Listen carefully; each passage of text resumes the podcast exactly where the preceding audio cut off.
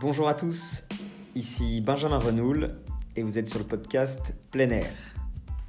Chaque semaine, je vous emmène à la rencontre de personnes qui font partie du paysage de l'hôtellerie de plein air. L'objectif de ce podcast est que nous progressions en nous informant et en apprenant auprès des professionnels de notre secteur. Je vous souhaite une bonne écoute. Bienvenue dans un nouvel épisode de, de. Alors aujourd'hui, je reçois euh, Manuel Mirabel, qui est le fondateur de C'est ouvert, euh, bien connu euh, dans le secteur de l'hôtellerie plein air. Bonjour Manuel. Bonjour Benjamin. Et donc avec Manuel, on va aller parler un petit peu de, de ce que apporte C'est ouvert à travers tous ses services pour les campings. Et puis, comme évidemment via leur, leur site camping news, camping.news, c'est ça? On va aussi parler de l'actualité du marché, de sa vision, de sa transformation et un petit peu de, comment ça évolue. Voilà. Alors, est-ce que tu peux déjà te présenter, Manuel, s'il te plaît, et nous présenter évidemment C'est ouvert et euh, ses euh, compétences? Oui, je peux. Bonjour. Bonjour à tous. Donc, euh, je suis Manuel Mirabel, je suis le fondateur de, de C'est ouvert, qui a eu 20 ans cette année. Donc, une, certaine expertise ou une certaine expérience de cette filière-là. C'était pas une super année pour fêter ses 20 ans, donc euh, on attendra encore un peu pour, euh, pour faire quelque chose de plus festif. Euh, donc on est une boîte à Toulouse, implantée, alors on a des bureaux aussi à Montpellier, mais on est tous concentrés sur, sur la région toulousaine. quand je dis sur la région toulousaine, c'est qu'avec avec le Covid aujourd'hui, sur les, on est 80-85 chez C'est ouvert, Actuellement, aujourd'hui, je crois qu'il y a sept personnes qui sont présentes dans les bureaux, tous les autres sont en télétravail. mais ça se passe bien. Pas toujours de manière totalement fluide, mais ça se passe, ça se passe plutôt bien. Et pour présenter, pour présenter C'est ouvert, on va dire que c'est important de le répéter. Nos clients sont les campings. On a plein d'outils techniques et des outils de distribution. on considère que tous, les, distributeurs au sens large sont des partenaires. Et, que notre métier, c'est de trouver un équilibre entre justement la relation business entre les partenaires et les campings. Et que plus globalement, notre, pas notre métier, mais notre intention ou notre mission, c'est trouver des solutions de commercialisation pour les campings individuels, pour les réseaux de camping, pour les groupements euh, individuels euh, intégrés ou euh, intégrés ou volontaires. Voilà, c'est dans l'ADN de cet ouvert d'être depuis le premier jour avoir un pied technique que l'on défend avec de la R&D, de l'innovation et un pied marketing. et c'est sur ces deux pieds qu'on essaye de trouver un équilibre. Ok, et du coup, il y a combien de, personnes qui. Vous avez combien de clients chez C'est ouvert aujourd'hui? On, est, euh, on doit dépasser les 4000 campings clients. Ok. Euh, alors l'essentiel sont quand même une, très grosse majorité sont des campings euh, français, mais on a un grand nombre de, clients camping en Italie, en Espagne, mais aussi en Allemagne, aux Pays-Bas. Euh, et puis on en a quelques-uns dans des, dans des destinations camping un peu plus euh, alors exotiques, hein. euh, pas forcément exotique sud. Hein. On a des campings en, en Pologne hein, ou, voilà, ou en Slovénie. Donc, ce qui veut dire qu'on a des natifs qui parlent au moins, au moins six langues chez nous. Donc c'est un petit côté tour de Babel de temps en temps. Euh, moi, enfin, peut-être que je me trompe, mais pour moi, le, plus connu, le, produit le plus connu euh, chez C'est ouvert, c'est euh, Secure Holiday. Mmh est-ce que j'ai raison ou tort? Peut-être qu'on peut. Alors, je dirais que c'est pas un produit, c'est le nom de la plateforme. Ok. La société s'appelle C'est ouvert. Et la plateforme, en gros, le système, la base de données, le code, est posé sur un, un, nom qui s'appelle Secure Holiday. Et sur la base de Secure Holiday, il y a des produits. Une branche euh, est technique et l'autre est marketing. Les produits techniques, pour faire court, euh, c'est euh, un système de résa que l'on peut délivrer auprès de campings individuels, ça s'appelle le pack individuel, un système de, de résa centrale, donc des centrales de résa que l'on délivre à toute typologie de groupement ou de regroupement.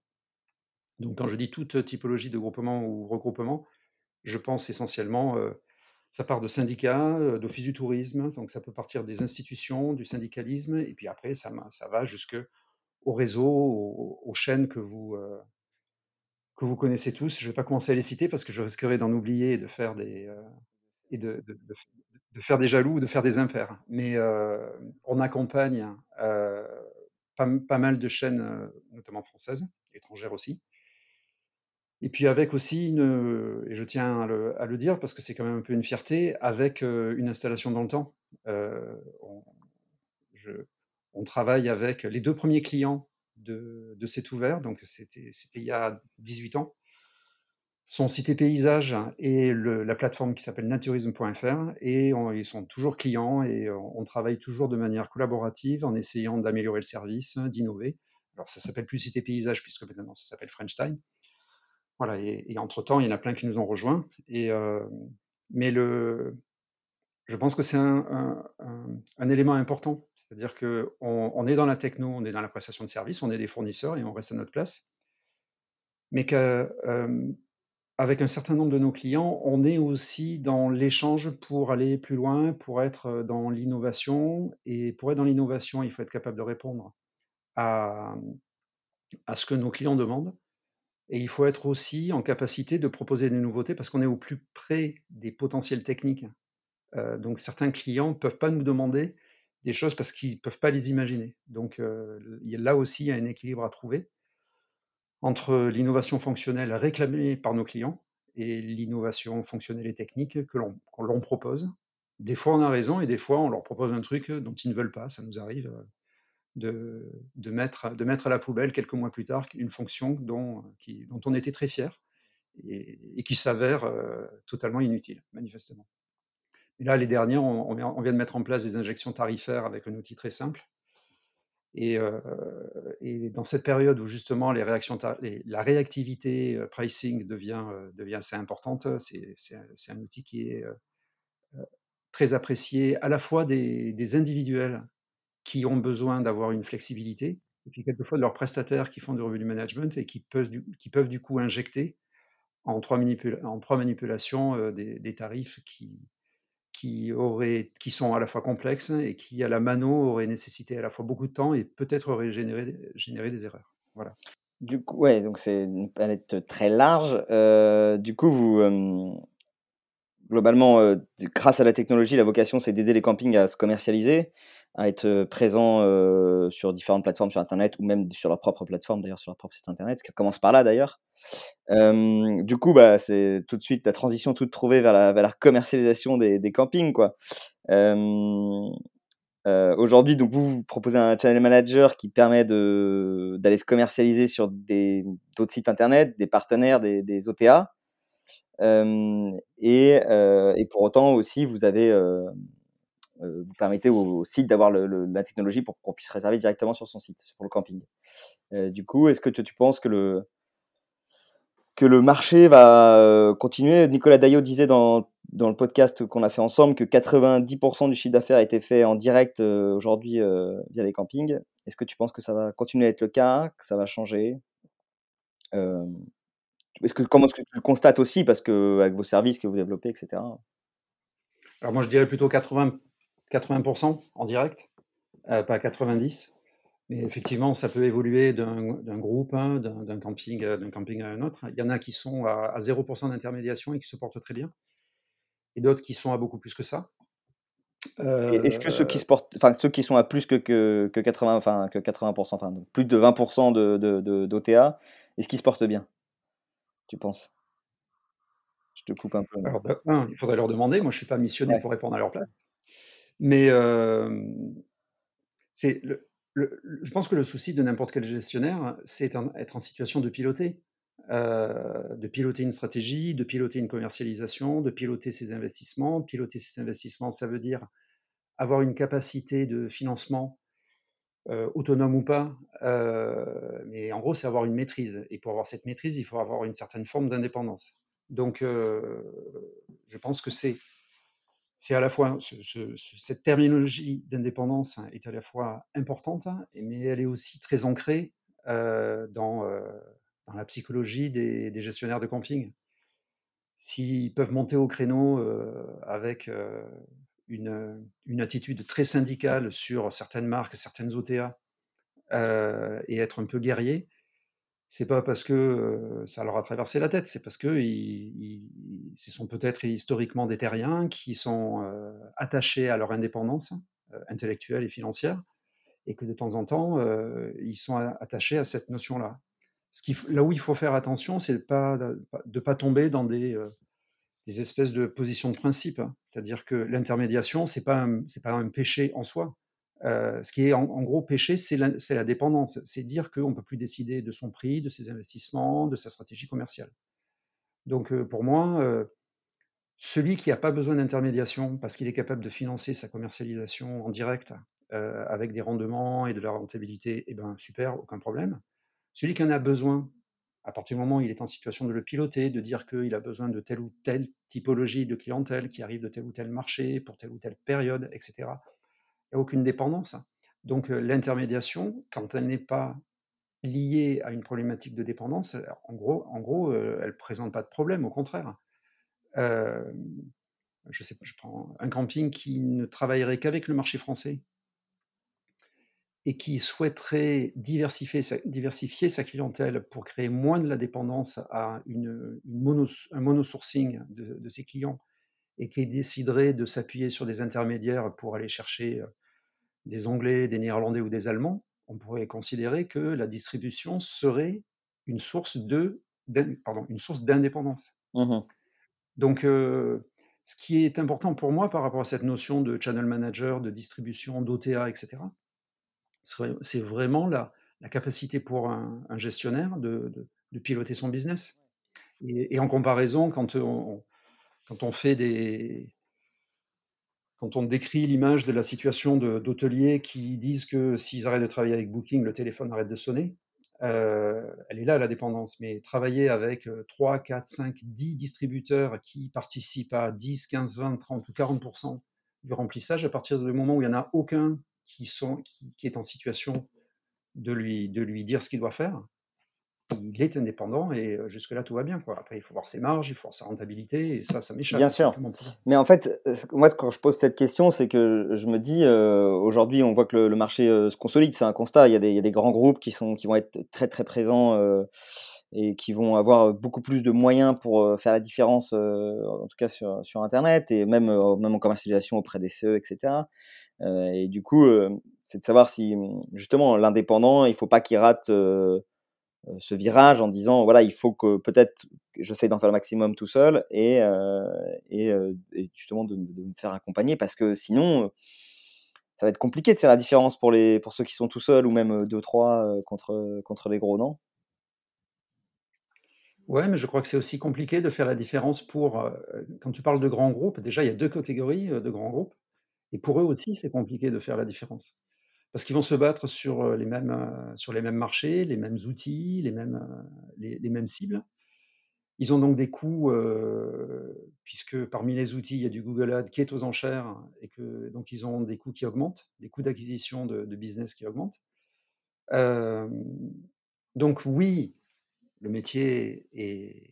Alors les circonstances sont difficiles, et le métier se complique mais ça, c'est discutable. parce qu'en même temps, il y a des outils qui sont de plus en plus accessibles. Donc, les, évolutions ne sont pas forcément toutes vers la complexité. Ouais. Et puis, il n'y a pas moins de clients non plus. Et alors, globalement, le marché reste, quand on voit les, investissements financiers que l'on voit, que ce soit en rachat de camping pour les groupes intégrés, et les investissements financiers pour leurs concurrents, ceux, contre qui ils se battent, hein. euh, donc les, les, les, OTA qui sont sur le marché. Euh, manifestement, euh, l'avenir du business camping a l'air a assez, assez positif. C'est peut-être un, truc un peu ironique d'ailleurs, hein, parce que, enfin, c'est pas moi qui ai l'ironie, mais c'est la situation qui est ironique, c'est-à-dire qu'il y a il y a une espèce de guerre des étoiles entre les grands groupes intégrés et les OTA, qui veulent pas trop travailler ensemble parce que tout mène un objectif qui est, qui est à peu près le même, c'est devenir totalement essayer d'obtenir une place de leader.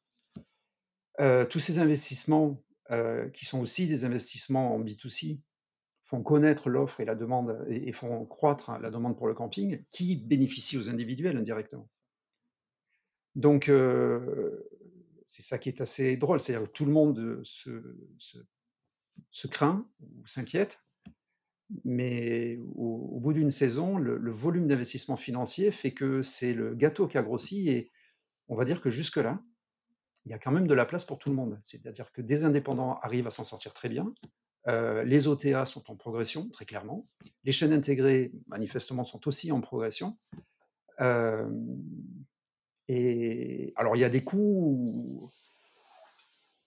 Euh, il y, a des gros coups qui se passent, hein. mais euh, et la guerre doit être dure. Moi, on est plutôt spectateur, mais euh, je suis pas sûr que pour la globalité du business de la filière camping française notamment et européenne, euh, tant que cette guerre ne, ne laisse pas sortir un gagnant absolu pour la filière, ça reste, je pense, positif. Ok. Bah, c'est un bon, un bon constat, effectivement. De... J'avais pas vu les choses comme ça, donc, donc ouais, c'est plutôt. c'est vrai que plus on communique, plus on parle de camping, meilleur pour, pour tout le monde. Quoi.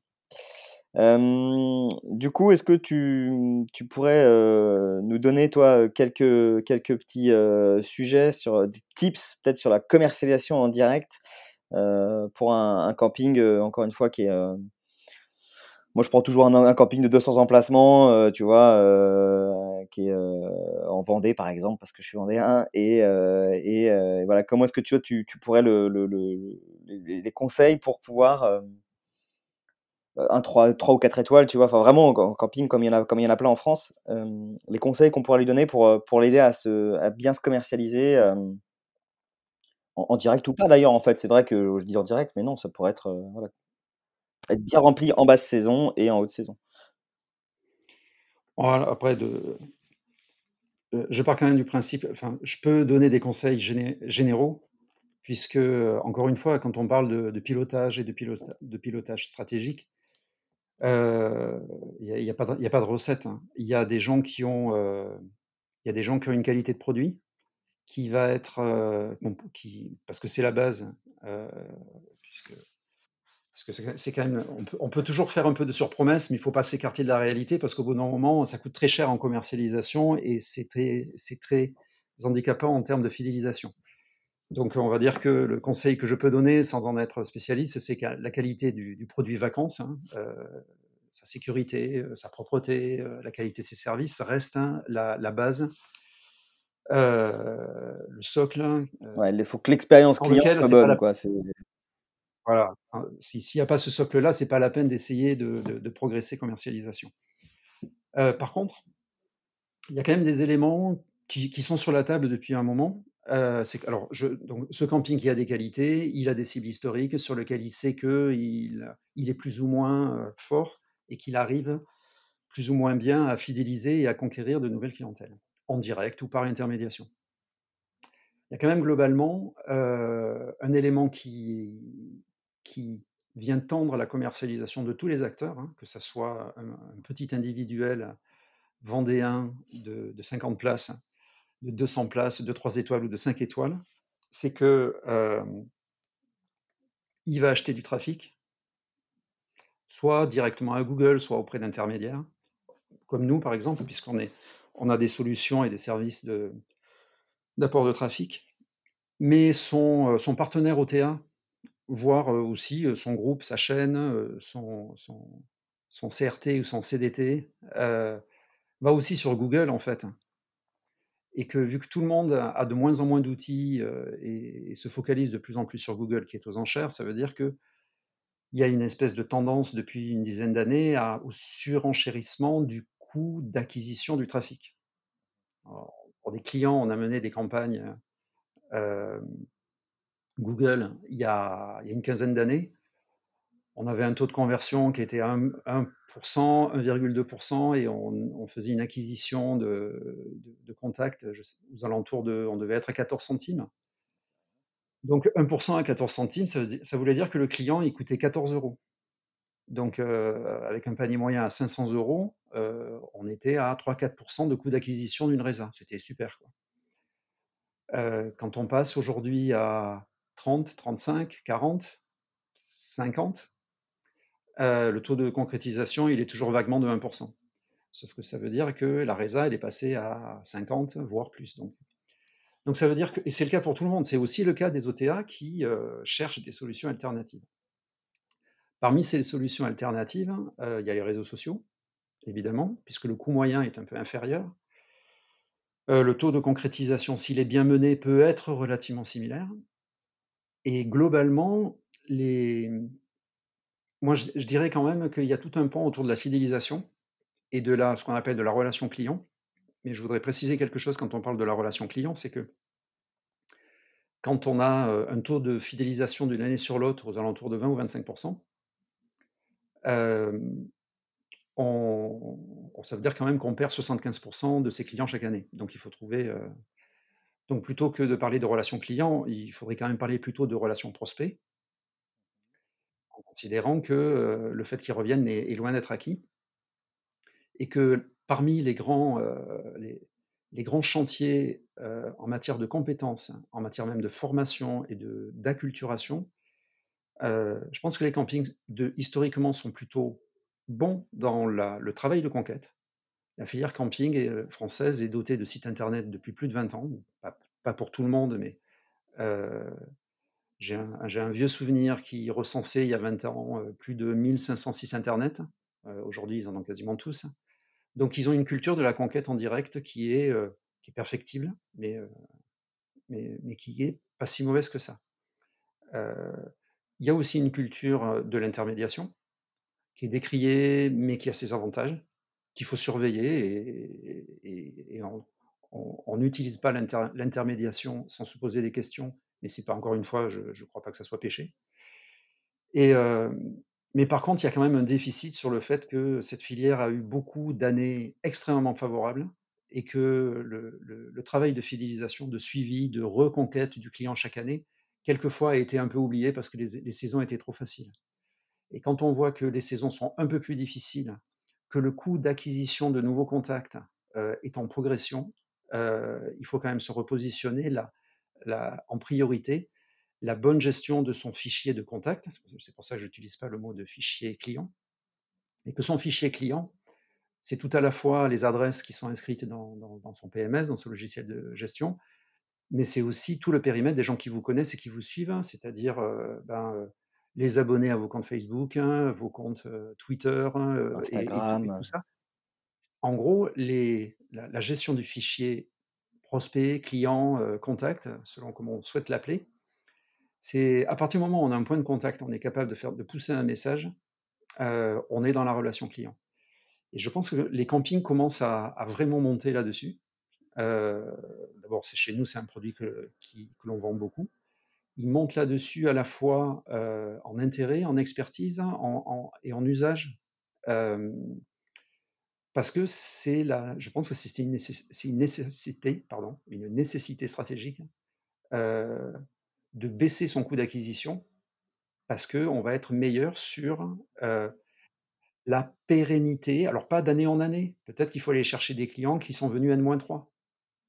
D'ailleurs, euh, par rapport au Covid, euh, aller chercher des clients de N-2 qui venaient d'Allemagne actuellement, il est clair que les Allemands ne vont pas réserver chez vous là tout de suite, puisqu'ils viennent de recevoir une info comme quoi ils ne pouvaient pas sortir du pays et que la France était zone rouge.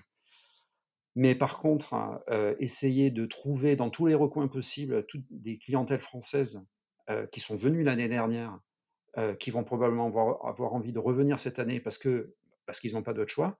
Et à l'opposé, peut-être que l'année prochaine, quand les frontières seront totalement ouvertes, il faudra considérer que ces points de contact ne sont pas les clients français de proximité qui sont venus par contrainte, mais qu'il va falloir aller chercher N-2, N-3 dans la limite de la RGPD aussi, tous les points de contact plus anciens, des, gens qui, euh, je pense aux Anglais qui peuvent pas venir parce que parce que ils ont voté n'importe comment le Brexit, hein, qu'ils sont maintenant euh, trop loin de, l'Europe continentale ou autre, euh, et qu'ils auraient envie de revenir peut-être. Mais là, je parle de 2022.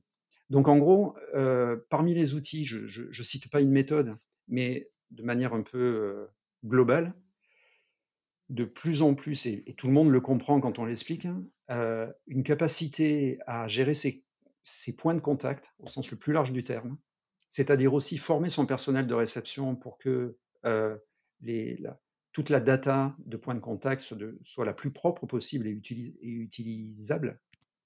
Voilà. Mmh donc du coup, pour, pour finir le podcast, j'ai toujours une petite question que je pose à mes invités, c'est leur vision du camping dans les 5-10 prochaines années. Donc ça peut être une vision professionnelle ou personnelle, mais voilà, toi tu penses que comment, va évoluer notre secteur d'activité?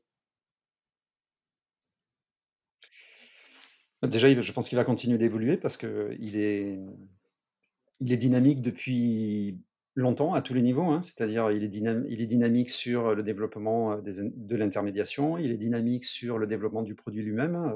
les, les, gestionnaires de camping sont quand même la filière probablement la plus imaginative et réactive de l'ensemble des filières d'accueil françaises, voire européennes. Donc déjà, il va continuer d'avoir une forte évolution de, la typologie de l'offre, de sa structuration, de sa structuration de, commercialisation, bien sûr. Et je crois que tous les intervenants précédents ont, dit que la consolidation allait continuer. C'est un truc sur le... Alors moi, j'y connais rien en finance, c'est vraiment loin de, ma formation et de mon, expérience, mais euh, ça fait ça fait dix ans que je me dis que ça peut pas continuer. Manifestement, ça fait dix ans que je me trompe puisque ça continue et que vu les derniers achats, rachats et réinvestissements, ça fait donc dix ans que je me trompe sur la dimension financière. Donc euh, cette consolidation va continuer. Ce qui me paraît par contre plus euh, complexe à voir venir, c'est que, alors il y a toujours, j'en ai parlé tout à l'heure, il y a la guerre des étoiles euh, entre les grands groupes intégrés et les, gros investissements OTA, sachant que tout le monde se bat contre euh, aussi euh, Google qui tente, qui tente de, récupérer ses marges, qui, qui passe auprès d'intermédiaires. Voilà, donc c'est quand même c'est la guerre des c'est la guerre des titans. Donc elle va continuer en espérant encore une fois, comme je l'ai dit tout à l'heure s'il n'y a pas de gagnant, c'est top. Le, pire des scénarios, c'est qu'il y ait un gagnant unique et qu'ils disent voilà, maintenant c'est comme ça que, voilà comment ça coûte et voilà comment ça marche. Donc, euh, et c'est là que tout le monde perd son indépendance. Donc, euh, donc voilà, ça, ça va continuer. mais moi, j'ai le sentiment qu'il euh, y a une espèce d'équilibre des forces qui me laisse espérer qu'il va continuer à y avoir des investissements, il va y avoir des grands groupes intégrés, des gros tours opérateurs, des grosses OTA et des campings individuels, parce que même s'il y a beaucoup de rachats, il y en a quand même beaucoup. Donc il restera quand même beaucoup de beaucoup d'individuels pendant, pendant un bon moment, de bonne qualité et des indépendants. C'est quand même des, c'est des, des boîtes familiales, donc il y a de la transmission, il y a la transmission de capital et de foncier qui font que tout n'est pas non plus tout n'est pas non plus à vendre. Quoi. Et après, le, sur l'aspect plus, euh, peut-être un peu plus technique, celui qui, sur lequel euh, nous on travaille, en tout cas sur lequel euh, on, est, on est acteur, il y, a, deux éléments, parce que je connaissais ta question, j'ai essayé d'y réfléchir un peu. Il y a deux éléments qui me semblent, on va dire, structurants dans les années qui viennent. Le, premier, c'est qu'il y a eu y, a une floraison de, nouveaux services plus ou moins complémentaires, plus ou moins pertinents. Beaucoup sont pertinents, certains euh, ont des durées de vie, euh, ils viennent et ils repartent.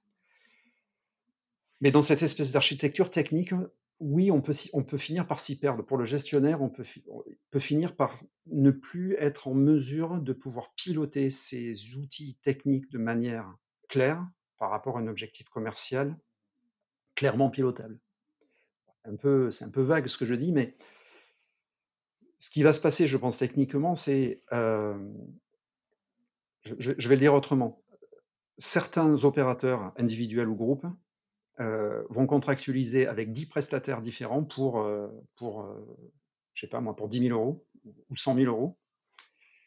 mais ça va leur coûter autant en connectique, en interconnectique, en maintenance. Et à la fin même, ils vont perdre de la qualité de data parce que dans les connectiques, euh, elle n'est pas bien faite au bon moment, etc. Je pense que ce qui va arriver, c'est il va y avoir une, amélioration, enfin, une, un développement de la multiplicité d'outils, mais en parallèle, il va y avoir une clarification des architectures d'échange pour avoir des systèmes qui seront à la fois plus facile à utiliser, plus abordable pour tout le monde, et aussi plus robuste. Euh, en architecture technique, on parle de robustesse. C'est un élément dont on ne parle pas beaucoup euh, au niveau de la. nos clients ne nous parlent jamais de robustesse, par exemple. Mais c'est un élément qui, je pense, sera de plus en plus sur la table parce que la sa bonne architecture digitale sera une architecture qui sera pérenne, qui ne perdra pas d'informations, et qui aura un usage de productivité sur l'intégralité du champ sur lequel on a besoin de travailler. Ce n'est pas toujours le cas aujourd'hui. Aujourd'hui, il y a des gens qui achètent une solution, mais cette solution ne marche pas très bien parce qu'elle n'a pas l'information pour marcher très bien. Donc ça, ça va, bouger. Et puis, je pense que ça va s'améliorer. Et du coup, ça donnera du pouvoir à tous les gens qui ont la culture de l'outil, puisque l'outil sera accessible. Il faudra avoir la culture métier de ces outils-là pour euh, bah, faire un meilleur CRM, faire un peu mieux euh, notre, euh, son, analyse de, son business, de sa BI, d'utiliser des outils de RM, etc. Et justement, puisque j'en viens, puisque c'est quand même une grosse partie de nos efforts de développement, on en a un tout petit peu parlé tout à l'heure, on va dire la dernière couche, qui, qui est autour de ce qu'on appelle l'intelligence artificielle, le data mining, etc. Euh, il y, a une course à la recherche là-dessus et que oui, il y a un enjeu, peut-être dans 5 ans ou dans 10 ans, sur euh, euh, l'anticipation des comportements des clients, une adaptation extrêmement rapide des, politiques mmh tarifaires, des produits, des marchés que l'on cible, etc. Donc oui, il y a une course à la, une course à la, à, la data, à la compréhension de la data, voire même à l'anticipation, puisque c'est le, principe même de, de, de l'IA à l'anticipation des, tendances, des besoins des consommateurs pour s'y adapter avant même qu'ils enfin, se donner le temps de s'adapter avant même qu'ils puissent être exprimés. Voilà. Et on travaille sur ce genre de choses, on n'est pas les seuls, et il y a des énormes structures qui ont beaucoup de data, Google en premier, hein, euh, sera capable un jour de vendre euh, des, informations sur euh, qu'est-ce que les gens voudront la semaine prochaine. Et qui pourra l'acheter, je ne sais pas. En tout cas, c'est le deuxième gros sujet euh, qui fait que, qui est lié au premier, c'est-à-dire avoir une structure d'architecture, une architecture d'acquisition de data propre, saine et robuste, pour pouvoir en faire une utilisation de plus en plus professionnelle. Oui, je pense que c'est les enjeux que l'on a. ok, d'accord. Que l'on a pour les années qui arrivent. Donc encore plus technique à tout point de vue, quoi. Ouais, mais justement, c'est l'enjeu, c'est pas de rendre la, techno euh, inaccessible. L'enjeu, c'est de mettre des outils qui font que, euh, je donne un exemple précis, mais si on est en, on serait en situation de dire, euh, voilà, je, suis en avance ou en retard sur tel produit, telle origine, etc. que je sais que la tendance de tel marché est actuellement plus dynamique que l'année dernière. Qu'est-ce que j'ai en stock de points de contact sur cette cible-là et comment je peux immédiatement leur adresser un message avec un tarif adapté ou pas par rapport à ce qui me reste à vendre? On en est loin, mais euh, avoir ça sur, en, trois étapes et monter une opération de commercialisation auprès de son fichier de prospect, parce alors que quatre minutes en arrière, on, a, on, a, on s'est rendu compte qu'on était en retard sur la, la, troisième semaine d'août. Euh, on n'en est pas très loin. J'imagine que c'est sur quoi vous, devez bosser ou en tout cas réfléchir euh, chez C'est ouvert euh, en ce moment. ok. Bon, mais merci beaucoup Manuel pour ton intervention. si jamais ça vous a plu, n'hésitez pas à partager le podcast autour de vous, évidemment. Et je vous dis à la semaine prochaine pour un nouvel épisode. Merci.